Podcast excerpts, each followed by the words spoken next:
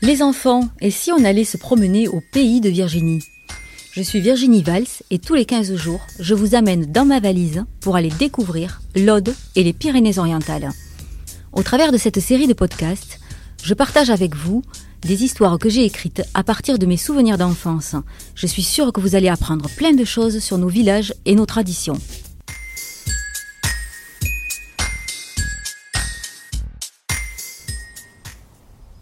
Il y a des lieux où l'on se sent comme chez soi. Une nature isolée et à la fois ouverte au monde. Des paysages arides où poussent le thym, le romarin, les oliviers, le genêt et bien d'autres plantes odorantes. La faune y est libre et se fait discrète à notre passage. Seuls, les oiseaux et autres papillons se pavanent sous nos yeux. Les sentiers de randonnée des départements audois et catalans nous mènent parfois dans des endroits improbables.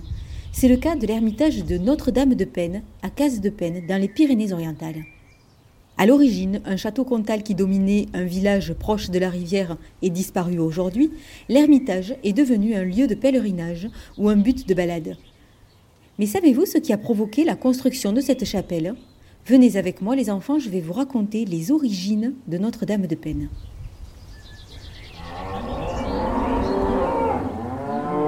Papa, elles veulent pas avancer Jordi s'agace de voir ses vaches faire leur tête de mule. D'habitude, elles le suivent pour redescendre au village, sans l'aide de son père.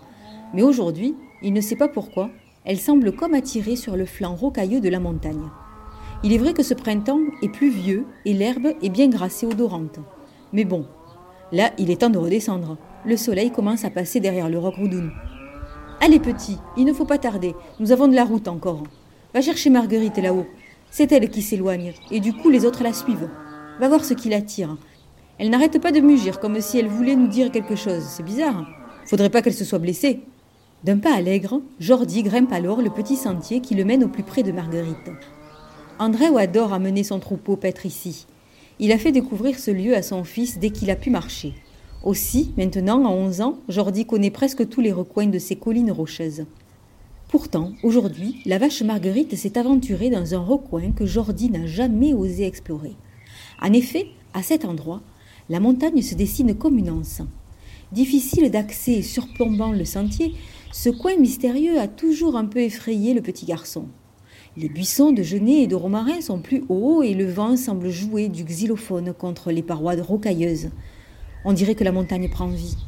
À chaque fois que Jordi a voulu explorer les lieux, une sensation étrange lui prenait le ventre et lui donnait la chair de poule. Mais aujourd'hui, il doit faire un effort et aller chercher Marguerite, qui, elle, ne semble pas avoir peur d'explorer un terrain inconnu. Marguerite, Marguerite, allez, viens maintenant dit-il avec une petite voix fébrile. La vache ne semble pas l'entendre et continue de brouter tout en s'éloignant du reste du troupeau. Marguerite, s'il te plaît, viens Il se tourne vers son père en contrebas comme pour lui demander de l'aide du regard, mais, assis sur un caillou, André a les yeux et l'esprit plongés dans le paysage imprenable de la vallée de la Glie qui s'étend devant lui. Si papa n'est pas angoissé, c'est que je ne risque rien. Allez, sois fort, Jordi, dit-il à voix basse pour se donner du courage. Il s'avance craintivement, écartant de ses bras tendus la végétation plus grande que lui. À quelques mètres, Marguerite est là. D'un pas lourd, elle fait des allers-retours comme pour le guider quelque part. Jordi décide de la suivre. Son imposant gabarit a fait comme un passage. Il marche sur ses pas en s'appliquant à bien regarder où il met les pieds. Tout à coup, à l'arrêt, Marguerite se met à beugler. Quand Jordi se décide à lever enfin les yeux, s'affiche devant lui une chose qu'il n'aurait jamais cru exister dans cette fameuse anse qui lui faisait tant peur. Au cœur de la montagne, naturellement creusée dans la roche, au bout d'un petit chemin pentu, s'offre à lui une grotte. Oui, une grotte, avec une ouverture aussi grande que la taille d'un homme. À la fois excité de sa trouvaille et encore un peu apeuré par l'obscurité de celle-ci, le cœur de Jordi bat sans l'heure. Marguerite, elle, semble avoir trouvé de bonnes énergies dans cet endroit, puisqu'elle n'est pas décidée à descendre. Pourtant, elle n'est pas là pour brouter. Son corps est sur la petite terrasse devant la grotte, mais sa grosse tête renifle bruyamment la cavité obscure. Jordi prend son courage à deux mains et, poussé par la curiosité, monte les quelques marches naturelles pour arriver à l'entrée de la grotte.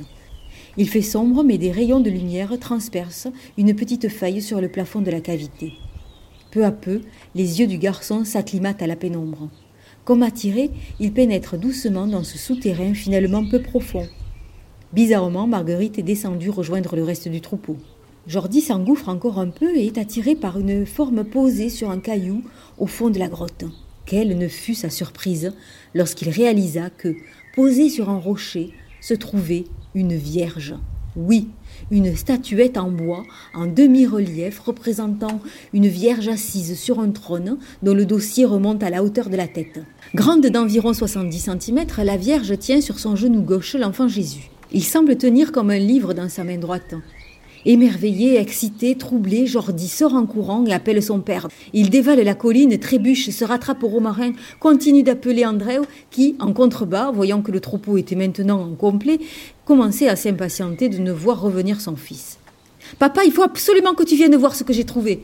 Non, Jordi, il se fait tard maintenant, et nous devons rentrer à Espira. Tu me montreras une autre fois, descends. Non, papa, je t'assure, il faut absolument que tu me suives. S'il te plaît, c'est fou, c'est beau, c'est incroyable. Papa, viens, viens, s'il te plaît. À la vue de son fils si troublé, André se résigne à suivre Jordi. Bon, cinq minutes alors, hein. Ta mère va s'inquiéter si elle ne nous voit pas rentrer pour le souper. D'un pas plus pressé pour en finir avec les caprices de son fils, André gravit les quelques centaines de mètres qui les séparent de la grotte. Quand il découvrit d'abord la grotte et ensuite la Vierge, André en a eu les larmes aux yeux. Ému, il nous a touché l'icône, comme si le fait de la prendre dans ses mains allait détruire ce moment de grâce. Il avait entendu les anciens raconter que quelque part, sous le Rogroudun, entre Bachas et Casse de Peine, se trouvait une grotte qui servait de chapelle. Mais il n'y avait jamais prêté attention. Il avait autre chose à faire que de croire aux légendes du pays. Pourtant, sous ses yeux, se trouvait la preuve que cet endroit était bien mystique.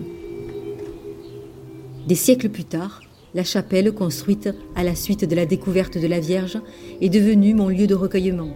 En haut des 51 marches, de la mer au château de Kéribus, on domine la vallée de la Glie. Les effluves de la végétation de la garrigue, les roches vertigineuses qui tombent à pic dans la vallée, et au-dessus, la grotte que l'on devine à peine. Le vent joue toujours du xylophone, et si l'on écoute bien, on peut même entendre le rire de Jordi courir dans la montagne.